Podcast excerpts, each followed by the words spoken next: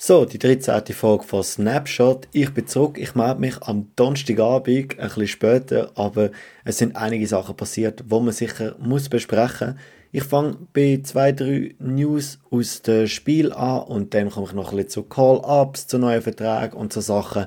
Am besten fangen wir gerade an und los geht's. Zuerst muss man sagen, der Timo Meyer hat eine riesen Nacht gegen Tampa Bay Lightning. Er trifft zweimal beim 4-3 Overtime-Sieg und er schiesst auch das entscheidende Goal von den San Jose Sharks. Und das ist das vierte Goal in der Verlängerung.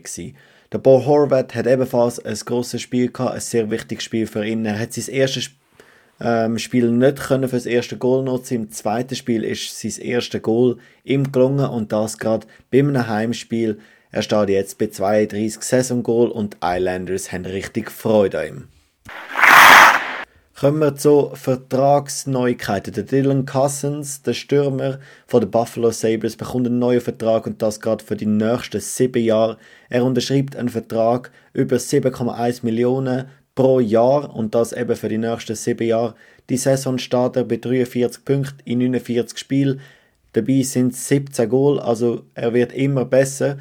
Es ist jetzt seine 3. NHL-Saison und ich glaube, er wird sicher mal ein Point per Game, wenn nicht ein 100-Punkte-Spieler, wenn das so bei den Sabres weitergeht. Und ich glaube, in 7 Jahren kann das ein sehr, sehr guter Vertrag für die Buffalo Sabres sein.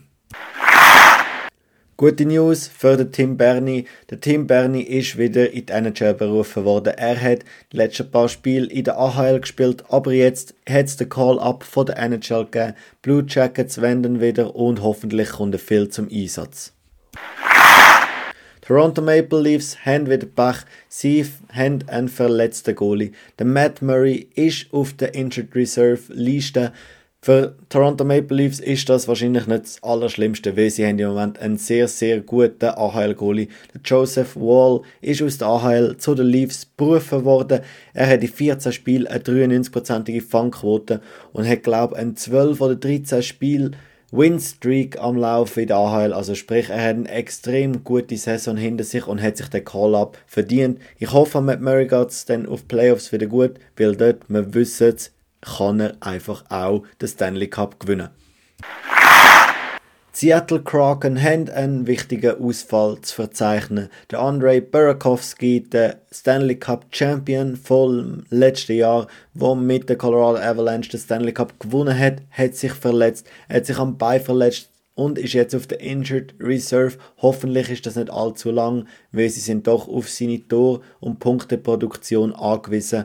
Ich hoffe, sie können es einigermaßen abfangen und sich für Playoffs qualifizieren. Und wir wissen es, auch er, wie der Matt Murray, ist ein Playoff-Spieler und kann dort unter anderem den Unterschied ausmachen. Wieder fit sind hingegen der Zach Whitecloud. Er war auf der LTIR-Liste für die Vegas Golden Knights. Er ist zurück. Sehr, sehr wichtiger Spieler für das Team. Sehr, sehr guter Verteidiger. Sehr viel Fantasy-Value für alle, die Fantasy spielen. Er ist wieder da. Hoffentlich kommt er wieder zu seiner alten Stärke zurück. Ein anderer Verteidiger, der zurück ist, der ebenfalls sehr wichtig ist für sein Team, ist der Bowen Byram. Er kämpft eigentlich jedes Jahr mit Verletzungen oder anderen Hindernis, die ihn daran hindern, die ganze Saison wirklich durchzuspielen. Bowen Byram wieder zurück von der Injured Reserve und kann der Colorado Avalanche sicher weiterhelfen. Für die Pittsburgh Penguins habe ich ebenfalls eine gute News. Der George Archibald ist zurück von der Long-Term Injured Reserve. Er sollte wieder gesund sein und ready to play. Kapanen ebenfalls. Leider ist der Tristan Jarry immer noch auf der Injured Reserve. Ja, mal schauen, wenn er zurückkommt. Sonst müssen sie für einen Goalie traden, weil mit dem Casey Smith geht es einfach nicht in der ganzen Saison gut. Und wir haben noch einen grossen Trade zu verzeichnen. Es geht los mit dem Bo Horvat. Ist der grösste Trade, das grösste Trade-Asset gegangen, aber jetzt ist es weiters vom Tisch. Der Vladimir Tarasenko wechselt von den Blues zu den New York Rangers. Das habe ich nicht gesehen. Wirklich nicht. Das überrascht mich jetzt komplett. Er hat noch ein Jahr, also er ist jetzt in seinem letzten Jahr von seinem 8-Jahres-Vertrag über 7,5 Millionen pro Jahr. Und Blues retainen die Hälfte. Sprich, er kostet nur 3,375 gegen den Cap, was natürlich sehr, sehr gut ist für die Rangers. Er hat die Saison schon mit Verletzungen müssen kämpfen. Er hat erst 38 Spiele gemacht, 39 Punkte. Nein, 29 Punkte, Entschuldigung. Für mich ist es ein grosses Risiko, das die Rangers eingehen. Der Tarasenko weiss, was Goal steht. Er kann die Offensive wirklich besser machen, wenn er gesund ist. Hoffentlich bleibt er gesund. Und wenn er gesund bleibt, haben die Rangers da wirklich einen sehr, sehr guten Deal gemacht. Sie holen jedoch nicht nur einen Stürmer, nein, auch einen Verteidiger kommt nach New York. Der Nico Mikola kommt als Ergänzungsspieler ebenfalls zu den Rangers. Er hat dieses Jahr 50 Spiele gemacht und 3 Punkte. Das ist nicht so viel, aber eben, er ist Verteidiger. Er hat in seiner NHL-Karriere schon 139 NHL-Spiele gemacht, dort insgesamt 20 Punkte. Ja, Verteidiger aus Finnland, sehr gut. Defensiv, aber mal schauen, offensiv müsste er wahrscheinlich auch mehr produzieren, wenn er regelmäßig bei den Rangers will spielen.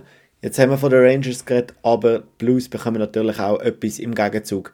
Sie bekommen den Samuel Blaze, das ist ein Flügelspieler, der vorher für die Rangers und in der AHL ab und zu gespielt hat. Die Saison hat er 40 Spiele gemacht, 5 Assists, das ist jetzt nicht gerade weltbewegend. 173 NHL-Spiele hat er in seiner Karriere schon machen können, 44 Punkte, also ja, sie bekommen im Gegenzug nicht den gleichen Stürmer, wie sie abgegeben haben. Sie bekommen aber auch noch den Hunter Skinner, der ein AHL-Spieler ist. Dann bekommen sie nächstes Jahr, also sprich 2023, den First-Round-Pick von den Rangers. Sie haben 2 gehabt. Sie bekommen den späteren. Die Rangers haben 2, einer von den Stars und einer von den Rangers. Und die St. Louis Blues werden dann später bekommen.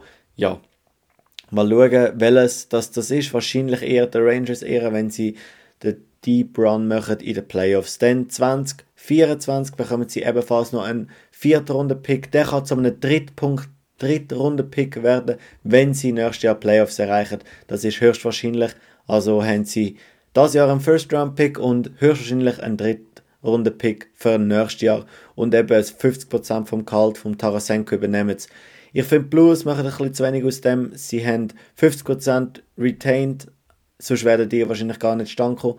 Aber dann hätte man mehr können als nur einen First Round, einen 4. Runden-Pick und 2, ja, nicht NHL-Spieler oder nicht, macht dein Team einfach nicht besser. Das verstehe ich nicht so ganz.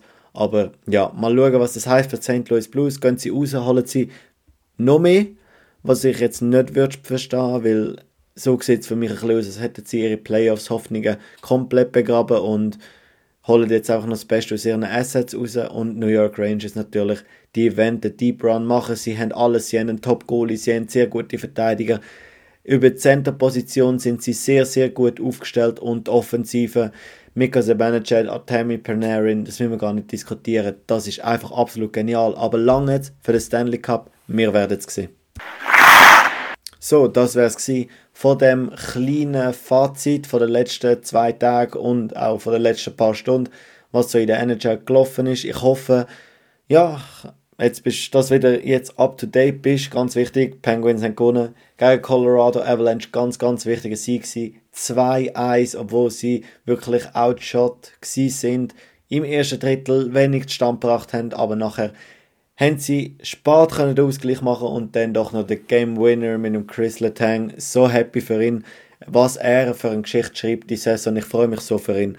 Und ja, hoffentlich wird das noch ganz, ganz schönes Ende nehmen. Ja, ich bedanke mich fürs Reinhören und dann bis bald, wenn es wieder heisst, es ist Snapshot Time. Tschüss!